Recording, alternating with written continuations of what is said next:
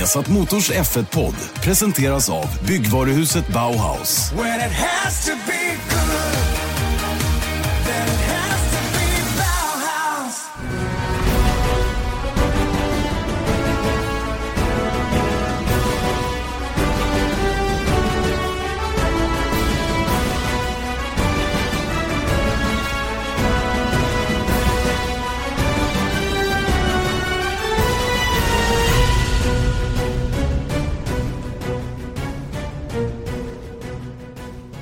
Ja, hjärtligt välkomna. Ny eh, Formel 1-podd på gång. Formel 1-podden alltså på viasatsport.se, Acast eller på iTunes. Varje vecka kommer vi tillbaka, Erik Stenborg och jag själv, Janne Blomqvist, med eh, det vi uppfattar är senaste nytt i alla fall ifrån Formel 1-världen. Välkommen till podden Erik Stenborg.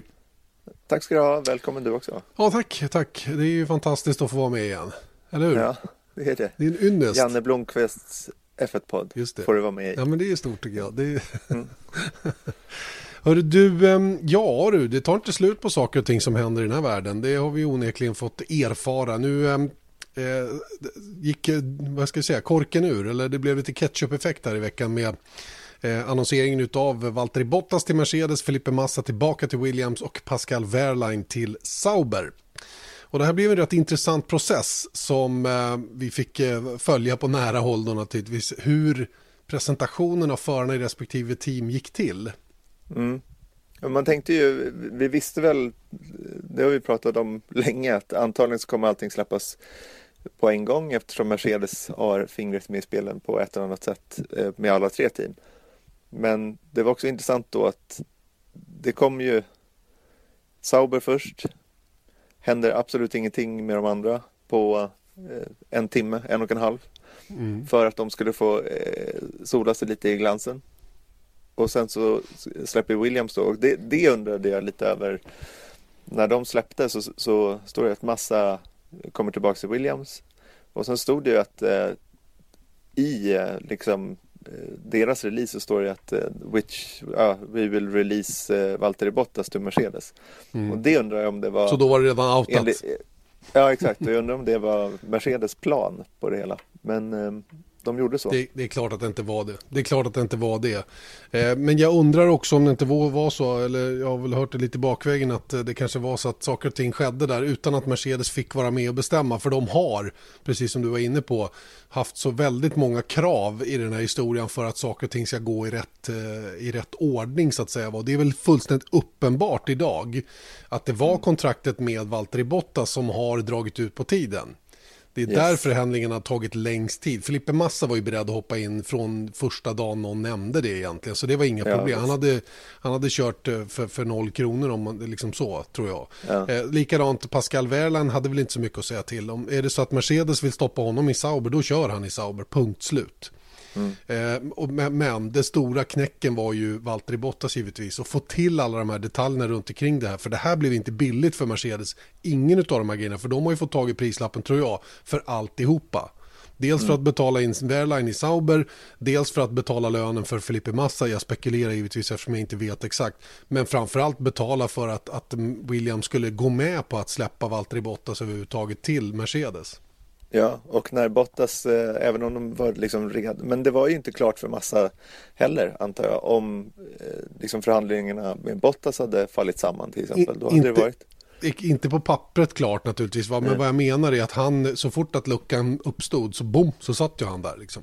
Ja, ja absolut, och det, och det kom ju så. Men det, det, som jag, det som vi hörde var ju att eh, det hade, det skulle ha släppts på ett annorlunda sätt också eh, när det väl gjorde det. Men, och att det var än en gång då Mercedes som ville eh, ståla lite. Vad är mm. engelska ordet för ståla? Det är för, ja, förhala. Bara, förhala. Ja, förhala. förhala. Mm. Mm. Eh, men då sket de andra teamen i det. Just det. jag tycker var kul. Det tycker jag de gjorde helt rätt i. Någonstans ja. måste man ju liksom Man måste ju se till sin egen, till sin egen värld också. Man kan inte bara vara någon, någon form av eh, vad ska jag säga, någon, någon eh, bara sidekick till Mercedes bara för att de är stora i det här, i det här läget så att säga. Då. Men om vi lägger själva processen då med, med annonseringen lite åt sidan då, för det, nu är det ju gjort så att säga och alla har pratat väldigt mycket om det här. Eh, vi tar förarna var och en för sig då eh, och kanske allra först Valtteri Bottas för han är ju den intressanta tycker jag då med steget upp i Mercedes mot Lewis Hamilton. Du och jag känner inte Valtteri Bottas men vi har träffat Valtteri Bottas några gånger. Jag tror att vi vi kan påstå i alla fall att vi vet på ett ungefär vilken typ av personlighet han är i alla fall på, på som yrkesman så att säga. Va? En väldigt lugn, mm. återhållen kille. Eh, lammullströja, snygg och prydlig, går ut med flickvännen, tar ett glas champagne och sen går han hem på kvällen. Va? Lewis Hamilton, guldkedjor, Mm. Världens dyraste kläder, egen jet, hela den grejen. Snacka om en kulturkrock som det blir här nu hos Mercedes, vilket det inte var tidigare. Nico Rosberg har också en väldigt dyr tillvaro tror jag, även om den är ja, aningen återhållen. Var han inte, sen, sen, så var ju ingen uh, rockstar-vibb, liksom, så de är ju mer lika På... än vad man, vad man kan tycka. Liksom. Ja, ja. Sen, sen det, så är ju också, då, då... Bottas är väldigt så här, han är ju i sammanhanget ganska junior. Ja. Så att man vet ju inte heller. Om man tittar på hur Hamilton var i McLaren. Han var ingen eh, eh, rockstar då inte. Då var han också en eh, välrakad, prydlig eh, pöjk. Ja, som skötte sig och gjorde det han blev tillsagd och hela den grejen. Va? Så, så, ja. Men, men eh, idag, så som det ser ut idag, så är det ju verkligen en kulturkrock de här två förarna emellan vid, utanför bilarna. Sen när de kommer i bilarna blir det ju spännande att se. Jag lyssnade faktiskt mm. på Eh, våran kollega Oskar Saris, eh, finske, tidigare finske tv-kommentator, han har faktiskt slutat nu. Eh, han har startat något som heter Formula Cast, eller Formula Cast, en, en finsk podcast. Eh, där eh, de intervjuade Toto Wolf om, eh, om eh, att han anlitades då. Det har stått på många sajter också, de har citerat den här intervjun. Och det var lite spännande att höra faktiskt att Toto Wolf mer eller mindre medgav att Valtteri Bottas var inte första valet. Eh, han var kanske första valet av det som fanns tillgängligt, men, men i övrigt inte. Va? Men samtidigt så är det ju eh, så att då, då, han säger ju rakt ut att de hade ju inte tagit in Valtteri Bottas om det inte vore så att man trodde att han kunde bli kvar över längre tid. Ja. Eh, och, och det är ju fullkomligt rimligt. Det är lite som vi har spekulerat i också utan att veta. Och det tycker jag är fullkomligt eh, korrekt också. Men, men Tänk om vi ser eh, Valtteri Bottas där 26, 27 februari med en guldkedja och platt keps och så här. Eller hur? Det vore lite cool. Vilken, vilken grej, då, vilken chock. Det skulle vara ja. chockvågor över hela slutat... motorsportvärlden. Kommer han att sluta ta i hand när vi möter honom i depån och sådana grejer? Ja, nu, nu, nu är det kört för det alltså. Nu, det måste ju vara det, eller hur? Honom. Det liksom ingår i konceptet ja. på något sätt. Ja, exakt. Eh, Nej, inte än var... i alla fall. Eh, I samma intervju var det också intressant att höra att Toto Wolff har ju haft ett management, eh, han har tillhört managementgruppen runt Valtteri Bottas. Jag har faktiskt trott att han inte har varit involverad i Valtteri och det, det, tror jag inte heller att han har varit. Men han har väl stannat kvar i gruppen, eventuellt för att tjäna lite pengar på det, inte vet jag, även efter det att han tog över som teamchef i Mercedes. Men mm. eh, han hade gjort upp redan från början oavsett om det gäller DTM eller vad det nu än var att så fort att en förare körde i något av hans team då var det per automatik så att han inte längre får representera den föraren. Och det ja. gäller ju givetvis då i, i Valtteri Bottas fall. Annars är det ju ganska, det är ju ganska märkligt att det får vara så att han är manager för den föraren eller tillhör managementgruppen för den föraren som teamet som man själv representerar ja, väljer. Ja. Det Vem känns, förhandlar man med? Liksom? känns konstigt.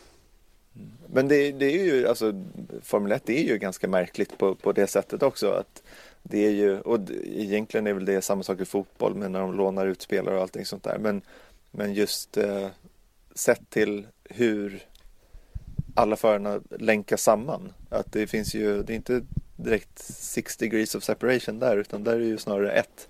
Att eh, jag menar då har ju alla som kör med Mercedes-motorer har ju något ansvar mot Mercedes och sen så har vi Wehrlein nu som är Mercedes men kör eh, Sauber med en Ferrari-motor och sen så och vad kan det tänkas utvecklas till framöver och sånt där. Och, och det är där jag menar att om man tittar på journalistisk integritet, man får inte ha någon eh, liksom sammankoppling med eh, ett team till exempel, eh, rent pressetiskt.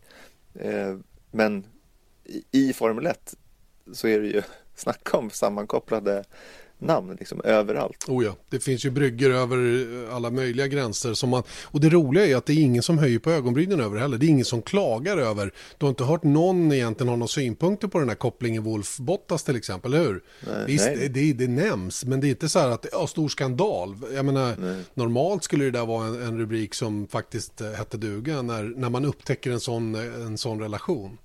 Mm. Sen så tror jag inte att det är ov liksom ovanligt även utanför Formel 1. Liksom, I all idrott finns det väl sammankopplingar på, på det viset. Men om man tittar bara på Flavio Briatore, han hade ju och då var ju han också teamchef. Liksom. Mm. Ja, det fingrar... men det är det jag menar, bara det att Wolf kan liksom ha ägandeintressen på något vis i Williams samtidigt som Bottas kör där som han är med i managementgruppen. Och, och ja, det är jättekonstigt. Liksom, skulle Williams kunna köra med en annan motor än Mercedes? Liksom? Mm, mm. Vem vet? ja, det där, är, det där är saker som övergår mitt, mitt, mina möjligheter att förstå i alla fall. Men eh, så länge mm. folk är fine med det så okej okay då. Mm. Kör på. Ja, men, och samtidigt så tror jag att det är så, alltså det kanske är naivt men jag tror samtidigt att, att liksom, vad ska man säga, konkurrensen inom Formel 1 liksom sorterar ut sig självt sen när man är på banan. Jag, jag tror liksom, det märks nog inte. Jag tror inte att det liksom påverkar på något sätt. Nej, exakt. Nej. Eller hur folk försöker eller någonting för att alla är så nära sig själv liksom. Nej. Du, är det lite do or die nu för, för Valtteri Bottas här under 2017? Han tar ju en stor risk ändå, det får man väl ändå säga. För att är det så att Mercedes inte tycker att han gör ett eget bra jobb, vad tar han vägen efter det? Mm. Ja, vem vet? Och jag skulle säga absolut att det är do or die. För det är alltid så tror jag med liksom oprövad kort, vilket ändå alla som, även om man har kört på en hög nivå, han har kommit på pallplatsen och allting sånt där, men nu ska han liksom driva ett team framåt med en av de största stjärnorna i Formel 1 som, de, som någonsin setts i Formel 1. Och det är en helt annan grej, tror jag. Och jag tror att också att en, en stoppa upp Wehrlein i den positionen var nog ingen bra idé heller. Just bara med tanke på pressen som mm. kommer när man ska liksom i ett världsmästarteam. Nej, nej, det stämmer och det gäller ju även att inte hamna i bakvattnet på Lewis Hamilton. Att man blir, eh, att man liksom per automatik blir tvåa. Det har ju mm. förmodligen inte Hamilton någonting emot. Jag tror inte heller att teamet har någonting emot att Valtteri Bottas slottar in sig bakom Hamilton och blir på något sätt utan att han själv märker det en backup eller support till Lewis Hamilton. Va? Inte på det mm. sättet som Rosberg hela tiden utmanade Hamiltons auktoritet som förare. Va? För det gjorde han ju trots allt. Utan mm. att kanske ha den speeden som Hamilton hade så var han ändå där och var en liten nagel i ögat hela tiden. Va? Och, och, och frågan är om Valtteri Bottas kommer att klara just den biten. Eller om han på Kimi Räikkönen-vis bara knäpper käft och sen kör. Och sen får det bli vad det blir liksom. Ja, han måste ju försöka. Det måste ju mm. vara hans mål. Ja. Han kan ju inte liksom, ja men jag får se hur det går. Han måste ju liksom för tänk dig vilka, vilka svallvågor det skulle ge mm. om man eh, kommer till Australien och, och det nu är Mercedes som är i, likt som, de, som vi sett de tidigare år. Det skulle ju ge världens, då skulle ju han Bottas vara stjärnan för alltid. Mm. Ja, det blir, jag tycker det ska bli otroligt spännande att se vad, vad, det blir för typ av relation de kommer att ha, hur Bottas kommer att ta det här. Eh, och, och, det är, för det är verkligen ingen lätt, eh, lätt uppgift att bara glida in i det här teamet och, och liksom vara på, på den nivån där han var i Williams. För där var han ju faktiskt, ja, teamleader får man nästan säga att han var. Jag menar, han, han har varit eh, snäppet starkare än Felipe Massa hela tiden egentligen. Och eh, det är ju... Eh, det är, den, det är ju den situationen han är van vid att vara i. Nu kommer han ju in och det är farligt att per automatik då bli, bli liksom nummer två.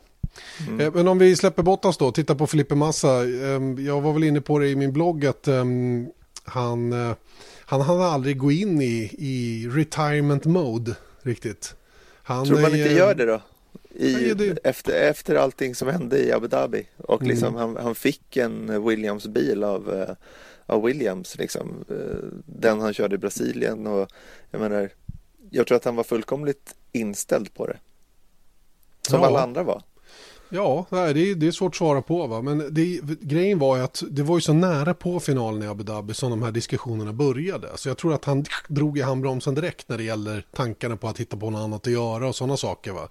Just det här att han hade bestämt sig för att sluta, det, det, det beslutet togs ju kanske under sommaruppehållet, kanske ännu tidigare. Eller hur?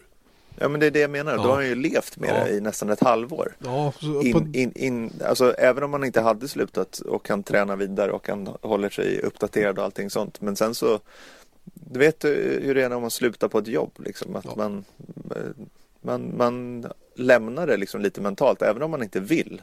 Nej. Så kanske man, kanske man gör det ändå. Sen så var det bara, visst det var bara fem dagar eller någonting efter, säg att han fick eh, eh, liksom indikationer på att han skulle kunna komma tillbaka fem dagar i samband eh, med att Rosberg meddelade att han slutade. Då hade han ändå levt med nästan i ett halvår alltså. Mm, mm. Ja, så att jag tror att ändå eh, riktigt retirement så var det ju inte eh, så att du vet, man börjar eh, ligga på soffan för det hade han ju inte göra. Men, men däremot så tror jag rent mentalt så blev det en ganska stor omställning.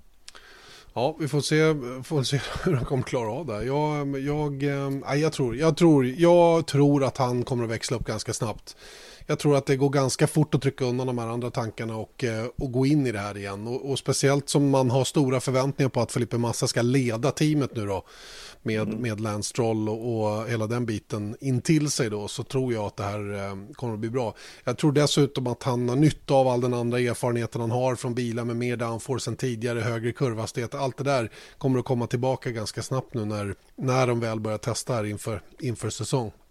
Mm. Och han man förväntar sig att han kommer slå Stroll i alla fall. Ja. I varje fall i början. Det är ju det som är risken som jag ser det för Massa. För går han tillbaka in i Formel 1 nu och får stryk av Stroll under den här säsongen. Då sjunker hans anseende ganska snabbt här. Och då blir det inte lika roligt att heta Felipe Massa tror jag. För det där är de ju känsliga för, det vet vi. Ja, samtidigt så kanske inte han förväntar sig ett kontrakt 2018 heller.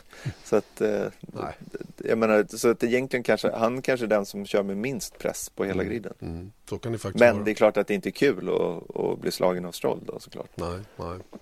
Ja, vi får se vad som händer för Felipe Massa. Avslutningsvis då Pascal Wehrlein eh, från Manor. Eh, en tionde plats i Österrike. Var, var det fyra eller fem gånger i Q2.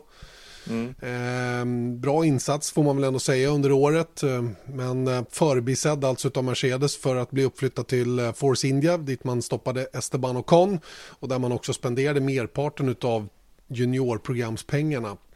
Ehm, och ehm, sen så började Mercedes undersöka alternativen då eh, och, och där landade det ju ganska snabbt på att Sauber var ett av dem. Um, och det här berodde ju då på att många av de här teamen som övrigt skulle kunna varit aktuella, Williams var inte aktuella. Där, det sägs att, att Martini har någon ålders, att de behöver någon lite äldre i teamet. Att ja, två, två förare under 25 år inte skulle vara okej. Okay för, för um, sponsorn Martini då, att, att de skulle ha så mycket att säga till om. Det låter ju förvånande i och för sig, va? men no, no, något sånt rykte har florerat. Va? Därför så var han inte aktuell där av andra skäl också. Force India som sagt försvann ju. Manor var han inte heller toppen populär i på slutet. Mm.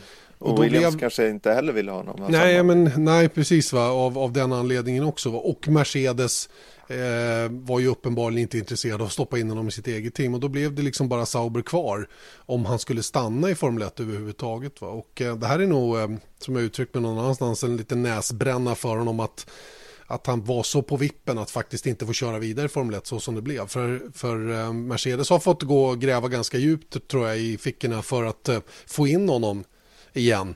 Eh, ytterligare ja. en säsong och det här är ju eh, ihop då med allt de har investerat sedan tidigare då så att eh, någonstans har de ju valt att inte släppa taget om den här investeringen de har gjort. Ja.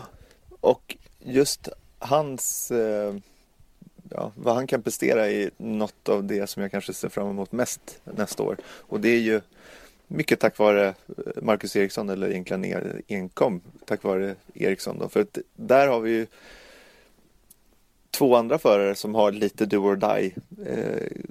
Eh, som kan stärka sina aktier ganska mycket genom att slå den andra. Just när det blir en ny konstellation och det blir en, en, en ny situation oavsett hur bra bilen är så, så tror jag att eh, eh slår eh, Marcus honom på regelbunden basis så är det oerhört bra för, för, Marcus, för, för Marcus. Kanske mer så än om det blir tvärtom. Mm.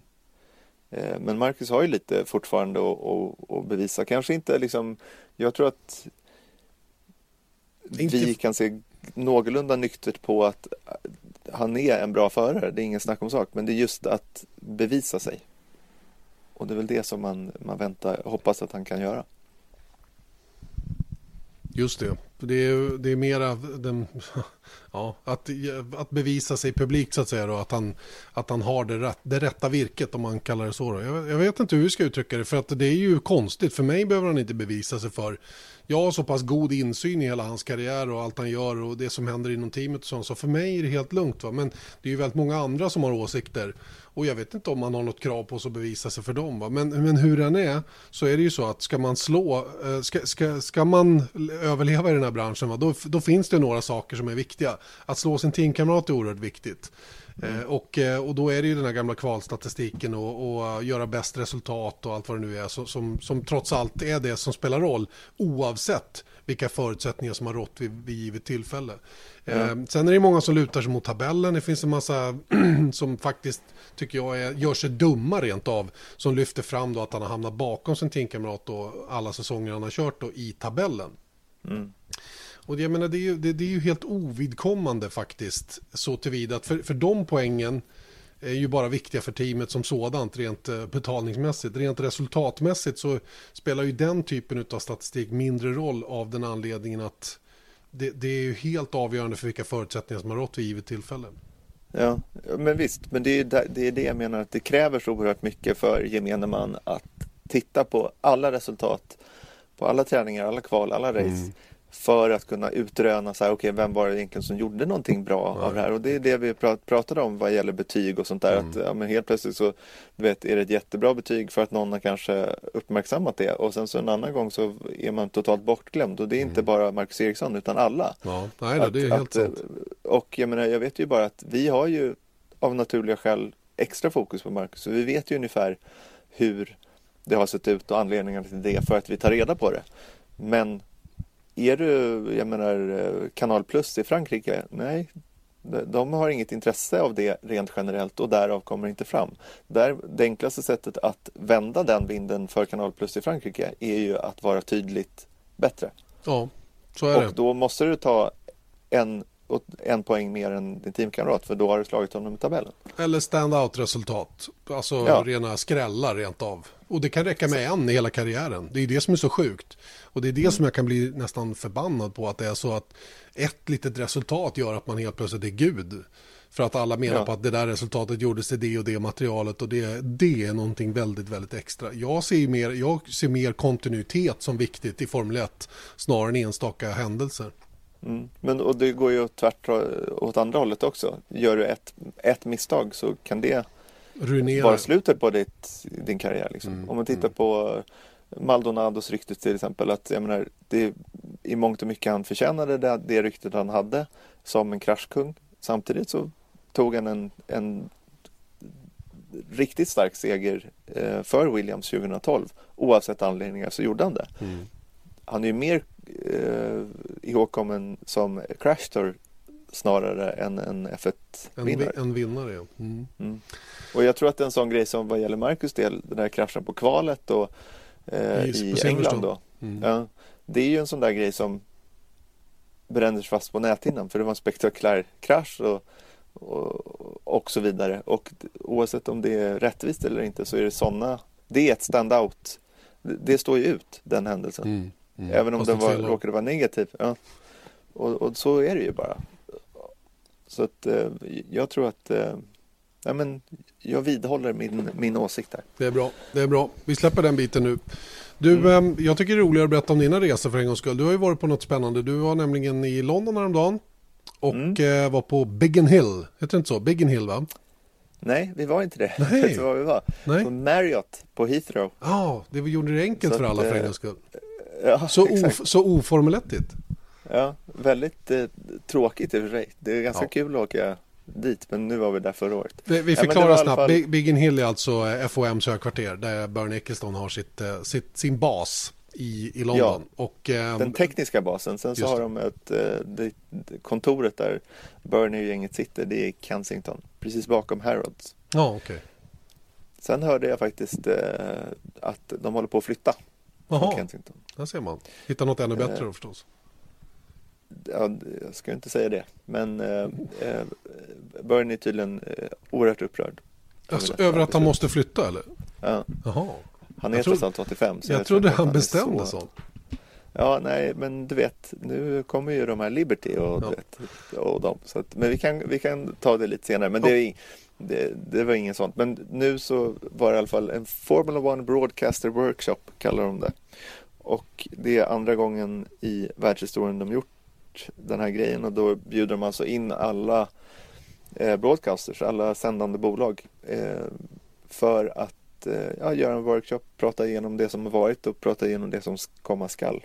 Kommer alla? Och, eh, ja, jag upplever det i alla fall. Sen så är det väl representanter, det är mycket sådana här, eh, jag menar sett till MTG eller Viasat som, som har, vi har ju rättigheten i Sverige, Norge, Danmark och eh, lite i Baltikum och sånt där. Och då var det ju eh, Sverige och Danmark som var där då. Så det är inte alla, men representanter från alla rättighetsinnehavare finns i alla fall. Mm. Och det är NBC och folk. Vad sades på det här mötet? Nej men framförallt så tycker jag att dels att de ens gör det här. För tidigare har det bara varit så att ni, ni får det vi gör bara. Det fanns ingen egentligen direkt kontakt. Jag hade en kontakt under lång, lång tid inom FOM.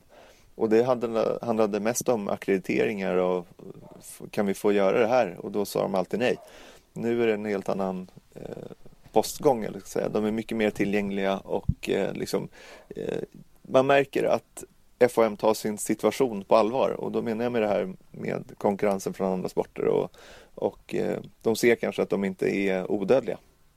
Eh, och som sagt, det här har inte ens existerat innan fjol och jag tycker det är en supergrej att föra samman alla, eh, prata lärdomar och framförallt komma med önskemål. Vad var de stora grejerna då som, eh, som togs upp? Det, det, största är ju, det är ju mycket produktionssnack eh, då om hur eh, världsfiden ser, ser, ut, hur den är disponerad, vad kommer när och när kommer vad Eh, och så vidare. Och en stor grej är ju nu att, nu, nu sa ju FIA i veckan att eh, bilarna kan vara 40 km snabbare i kurvorna.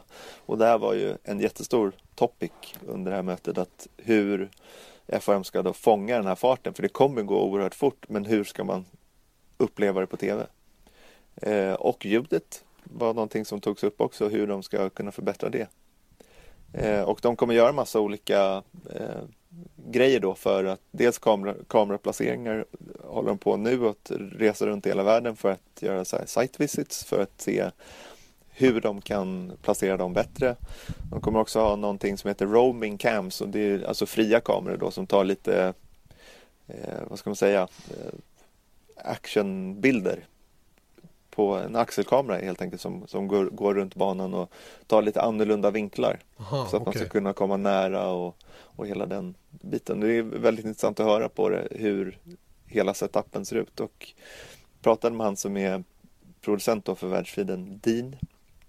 Ehm, och eh, faktiskt också så bad jag att vi skulle få komma in och göra ett reportage under, under året. Jag tror att det är kanske tionde gången jag ger Fråga. frågar om det. Ja, för att bara visa er som tittar på Formel 1 hur det ser ut när de eh, gör det här. Men jag har aldrig fått komma in ens för att I titta Bakersville. in. Där. Bakersville. I Bakersville. Ja, där, har, där har jag varit, fast det är väldigt ja. länge sedan. Det var väldigt länge sedan. Ja, usch, ja det, är, usch, det, är, det är preskriberat rent av. Men jag gissar mm. att uh, det är inte helt olikt uh, idag, även om tekniken naturligtvis har blivit bättre. Men uh, jättekul om vi får komma in där, verkligen. Mm, mm. Jag tror att det kan vara väldigt intressant för att ehm. se hela grejen. De kommer utöka det här teamradiointervjuer. Kommer du ihåg det? Montoyas. vi hörde, just det, vi hörde Montoya. Han gjorde någon, en fråga till Hamilton, eller var det? Ja, Gutierrez, så tror jag att det var. Jag kommer inte ihåg vem det var han pratade med där. Det var i Mexiko. Ja, i Gutierrez var det. Vad sa du? Gutierrez. Ja, Gutierrez. Just det. Mm. Eh, Vivian Rosberg efter Abu Dhabi och allting sånt där. Och det, det ska de väl göra. Och Johnny Herbert gjorde ett flertal gånger också. Eh, så det ska de försöka göra då men på ett kanske lite annorlunda sätt. Och eh, det hoppas jag väl att de gör också. Så att det inte blir så himla o... Eh, det blir lite uppkastat i luften liksom. Ja, det kändes inte som det var riktigt förberett de där grejerna. För man har ju hört eh, intervjuer med förare i bilen under gul flagg i Nascar och sådana grejer. Då får man ju långa, långa mm. konversationer verkligen. Och det är väl lite mer så som jag ser att man, eh, att man kan göra det om man mm. hittar tid till det. Det är naturligtvis inte optimalt att göra någonting under ett formationsvarv med en F1-förare med allt det som de måste förbereda innan start och grejer. Men, men mm. ja, det kanske... De pratade faktiskt om det, att det var det de hade förhoppningar om att göra. För då kan de förbereda dem mer då att med eh, till exempel pole position killen att man ska prata med eller om det skulle kunna vara innan de lämnar griden till exempel. Just och sånt där. Men det får man ju se vad som händer. Men, men allting är ju bara på idéstadiet eh, hittills. Men eh, det är väl kul att komma nära på det sättet. Tycker jag absolut. Något annat spännande?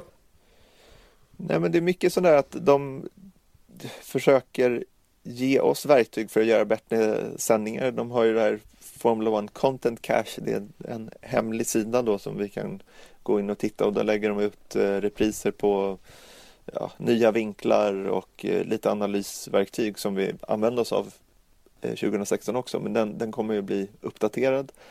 Eh, till exempel en sån grej som, som jag tog upp var att vi försöker alltid Gör man en intervju med en förare då får man max en kvart.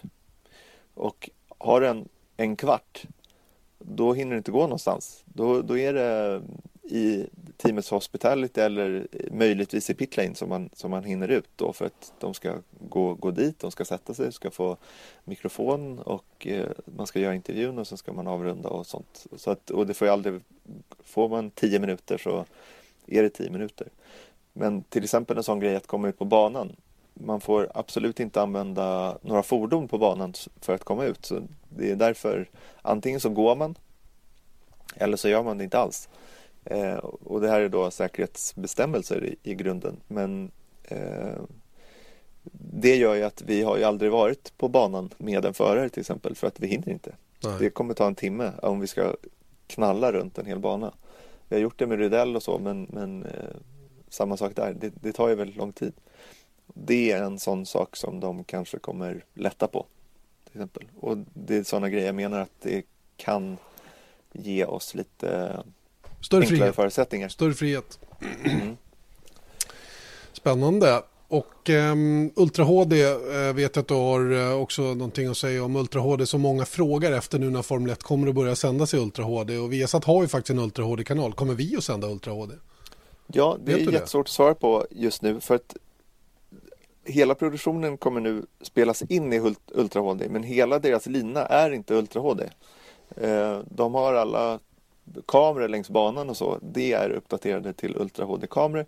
Men sen så, du vet, ombordkamerorna är fortfarande HD. Det kom till eh, i år, eller 2016, som, som ombordkameran var HD för första gången. Just. Eh, eh, så att jag vet inte riktigt och de berättar inte vad det skulle innebära för oss att göra det.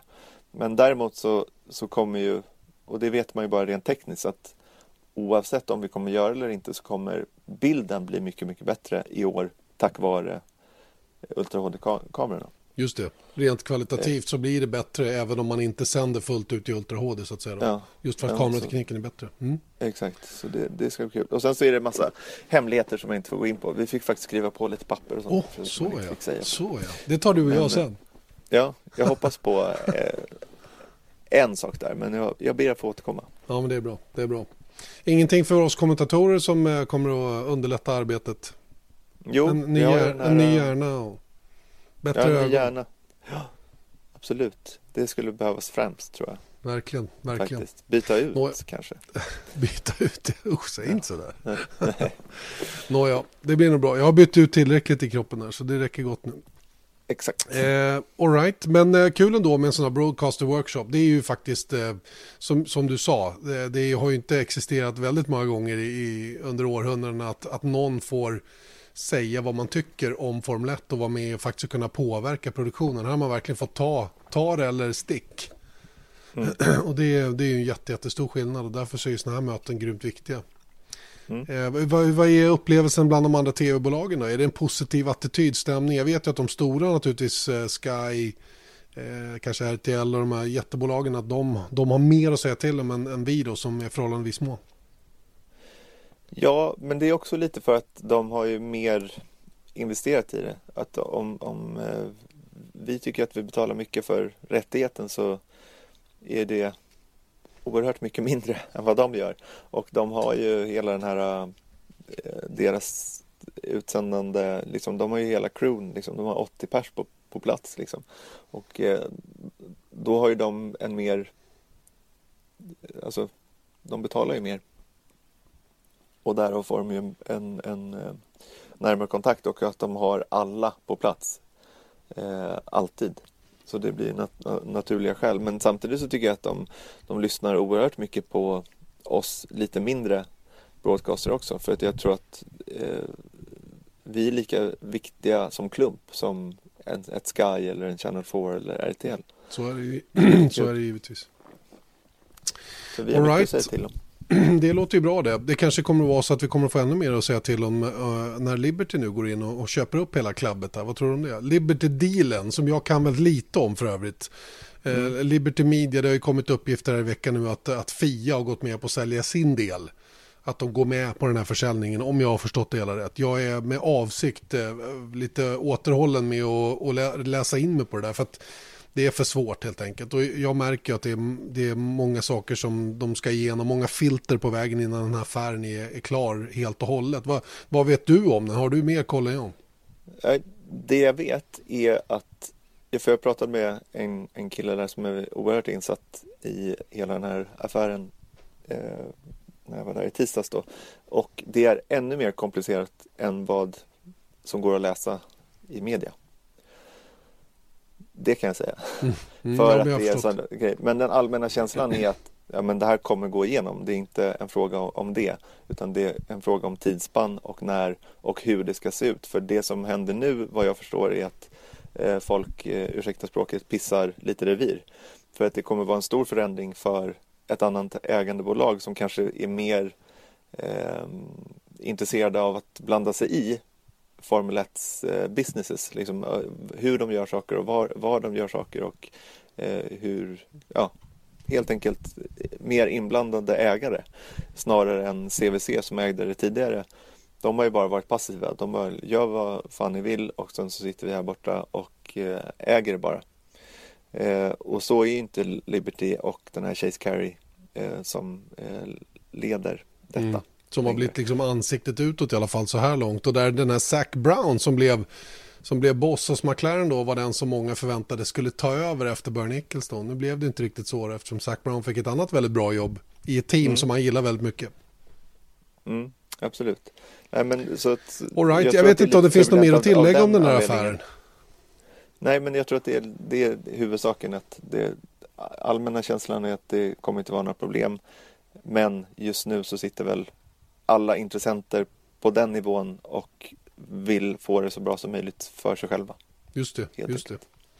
Ja, det blir också spännande att följa givetvis hela den där historien med Liberty Media och eh, inte minst då med, med anledning av att flera banor knorrar om avgifterna fortsatt och Silverstone vill hoppa av och Malaysia vill lägga av och hela den här grejen och man måste försöka förenkla för arrangörerna att ha råd att, att arrangera race och kanske vara med och dela på risken lite grann från Formel 1 sida då. Vilket kommer i, i förlängningen då sannolikt att innebära att sporten som sådan får lite sämre intäkter under vissa perioder när man inte riktigt lyckas eh, marknadsföra lopp och så vidare. Det är väl eh, sådana saker som det kräver långa förhandlingar när man kommer fram till hur man ska göra runt omkring.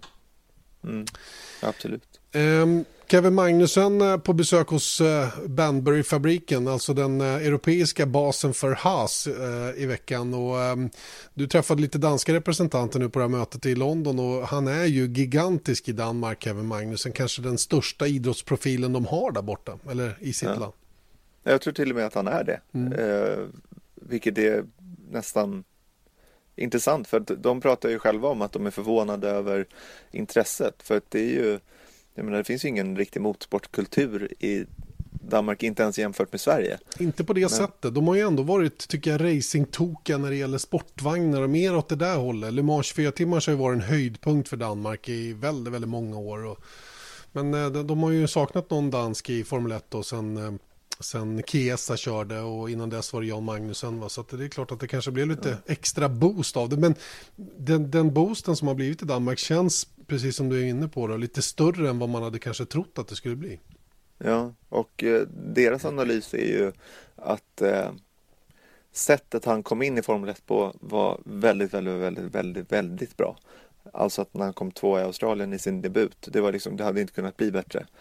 Eh, för då såg alla honom omedelbart som en framtida världsmästare. Allt annat, han kunde liksom inte göra någonting fel själv. Och det är tydligen fortfarande lite samma eh, tankegångar eh, i Danmark enligt honom då att, att eh, det är bara all hans, alla hans motgångar beror inte på, hans, på han själv. Vilket får mig in på att tänka lite på, han har haft ganska mycket motgångar som han inte kanske nödvändigtvis tar på sig själv heller. Nej. Själv. Nej, nej.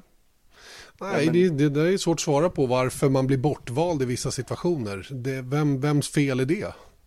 Ja, ja men det är ju, det är ju två mm. parter i frågan. Exakt. Och det är det jag menar, att om man tittar på McLaren, han, han lämnade McLaren som ja, ovän med Ron Dennis och teamet skulle man väl ändå kunna kalla det. Han var inte populär när han väl lämnade. Han blev anklagad för att vara en spoiled brat liksom. För mm. sättet han uppförde sig. Eh, han kom in i Renault i år eller 2016 och jag kommer ihåg när vi pratade med honom på försäsongen eh, där att han bara nu, nu, det här är min liksom chans, jag ska ta den, jag ska göra det liksom. Och eh, han uttryckte också att när han var utanför Formel 1 så förstod han hur mycket det betydde för honom och nu skulle han liksom ta sig an det på ett annat sätt. Sen tycker jag att det blev ungefär likadant. Han fick lämna efter ett år med ovän med Cyril Abiteboul den här gången. Mm. Så det är någonting som händer där. Liksom. Ja. Eh, och de jämförde honom lite med Jan Magnusson som han körde ju bara ett race och han var ju sån där I don't care kille, stod och rökte liksom och, och eh, tyckte att han var liksom han, han brydde sig liksom inte om eh, han gick inte the extra mile. Nej, jag ja, fattar. Alltså. Nej, precis. Och ja, det var mycket rykten om både det ena och det andra när det gäller Jan Magnusson. Jag hoppas att det inte blir sådana rykten runt Kevin Magnusson framöver.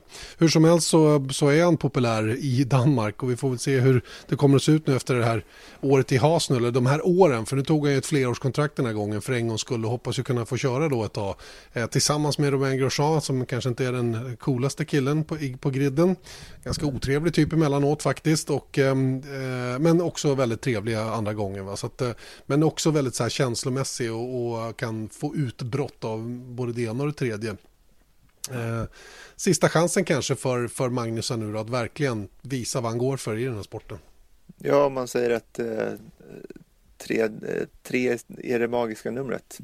Ja. Att, eh, ja, men det är tredje chansen han får nu och han måste ta den. På ett, på ett eh, lite likt det som vi pratade om, om Bottas. Att, jag menar, blir han slagen och eh, av Grosjean och eh, tjurig liksom, då, då ska han inte vara säker på ett kontrakt 20 eller att han får köra kvar 2018 ändå. Trots att han kanske sitter på ett kontrakt. Nej, nej. så är det ju i den här sporten. det brukar inte, ja. det, de, de där kontrakten är, vet man aldrig riktigt vad de är värda egentligen. Å andra eh, sidan så var det någon som var, tjurig, som var någon som var väldigt tjurig förra året också. Det var Grosjean. Och han fick sitta kvar ändå. Jo, Jo då, det, det, och det kan ju finnas andra anledningar till att man gör det även om man kanske är en flåbuse i vissa sammanhang. Mm. Att man har en viss support som är, som är bra att ha då för ett team eller vad det nu kan vara. Ehm, och Conway Airline har lite liknande fast egentligen inte helt annorlunda. Eh, en, en, helt annorlunda press på sig då inför den här säsongen. Eh, båda två påläggskalvar då naturligtvis för framtiden för Mercedes och som det ser ut då främst Ocon. Mm. Och eh, Ocon eh, kör nu då Force India. Eh, och eh, vad händer till 2018? Vi vet ju att det är massa öppningar kontraktsmässigt till 2018. Mercedes vill inte ha vem som helst i teamet och så vidare. Jag har lite svårt att förutse vad, vad de har för tankar runt omkring sina juniorer som de ändå har stoppat in i Formel 1 och kört ganska hårt med. Mm. Ja, men det, det är det där som jag tycker eh, just eh, Ocon, Ocon måste bevisa att han var rätt val att eh, promotas före Verline till Force India. Det måste han ju göra. Och, så det var ju en, en press där och Verline vill ju såklart bevisa att han var fel val att inte han få Force India-styrning. Ehm, det blev ett litet kort avbrott som inte ni märkte men som, eh, som, som de facto blev av och det var tvungen att ta emot ett paket. Och eh, i det här paketet eh, som det stod ett, eh, jag ska inte säga vad det stod på det, det är bara dumt men jag fick i alla fall en hjälm levererad. Mm. Och hjälmar behöver man ju ha när man kör bil ibland. behöver man ju, speciellt med nya rallybilar. Exakt, eller om man eller får plats nya. i en Formel 1-bil eller vad det nu kan vara. Ja, ja ny och ny, ja det har du rätt i. Mm. Inte så speciellt ny. Nej, men det är kul, det är roligt. Så att mm. jag vet inte riktigt vad vi avslutar. Jag tror att vi hade pratat färdigt om Kevin Magnusson va? Och, mm. och. Och, ja. Jag tror det, kanske. Annars, eh, vi tar det någon annan gång. Exakt, vi gör det. Vi, vi pratade lite Kevin Magnusson och då följaktligen lite McLaren. ska vi prata kort McLaren innan vi stänger butiken för idag? Ja. Ehm, det verkar ju som att det är på gång i alla fall lite grejer där. Ny amerikanen Zac Brown då, som jag nämnde tidigare i, i podden här. Eh, chefar ju där borta. Han är ju lite förändringsbenägen och det kan man ju aldrig påstå att Ron Dennis har varit.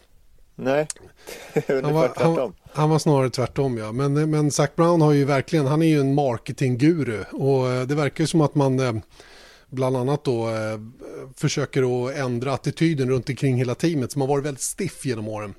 Alltså vi kan väl ge lite perspektiv på det där att de har ju varit det mest alltså corporate teamet jag någonsin stött på.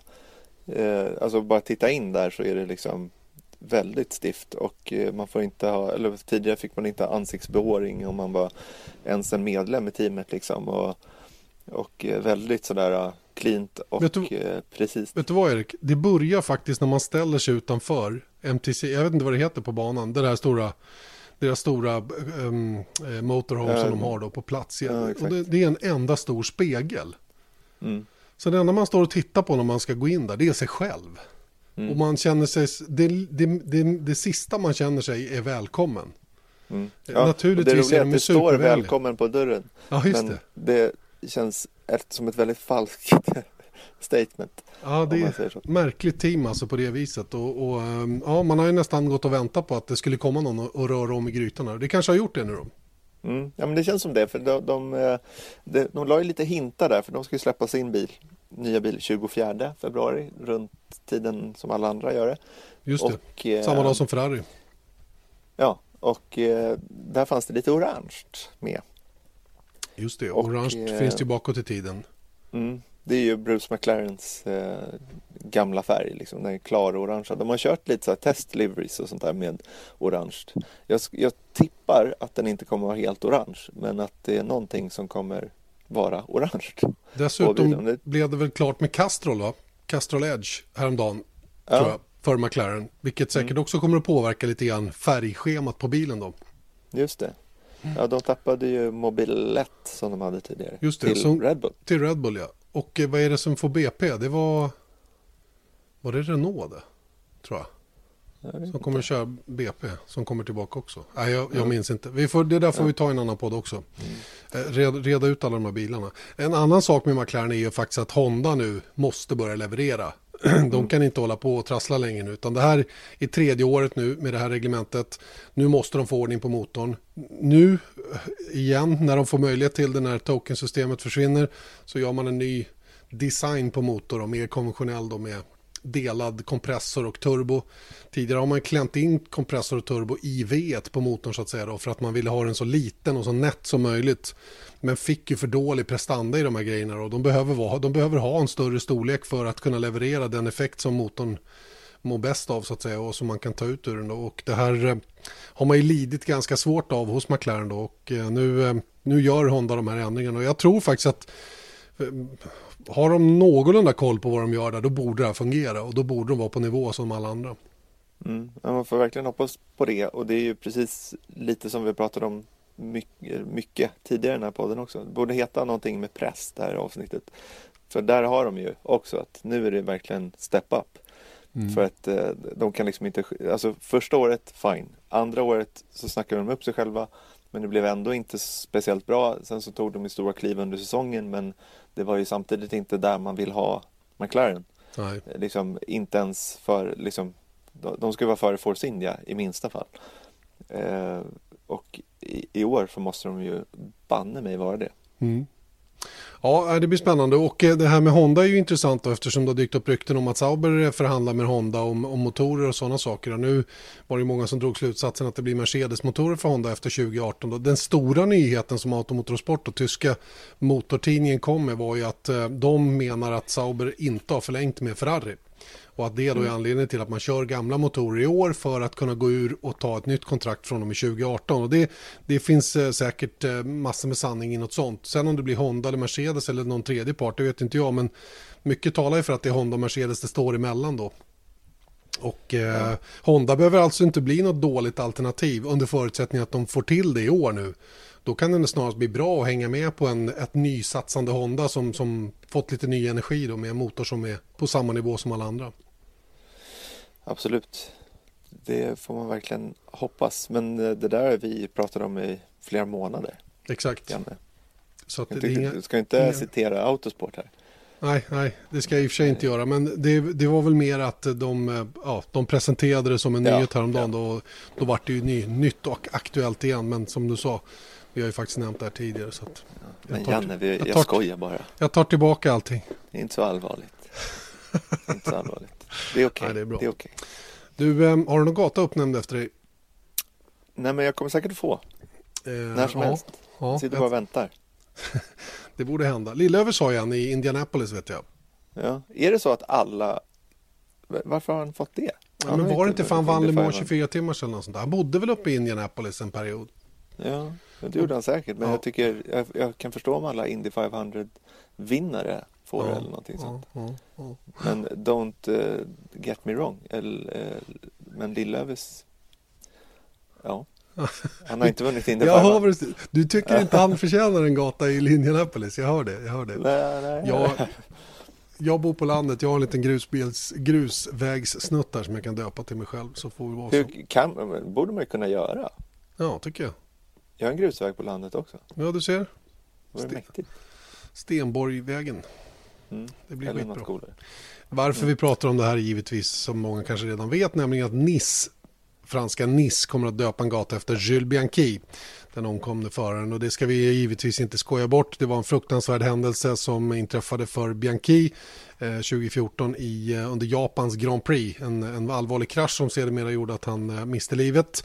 Och eh, den 23 januari det vill säga om tre dagar, fyra dagar, så kommer Nice att döpa om Rue du Zapin som ligger nära fotbollsarenan där i Nice. Och eh, det är inte så långt ifrån flygplatsen här för mig.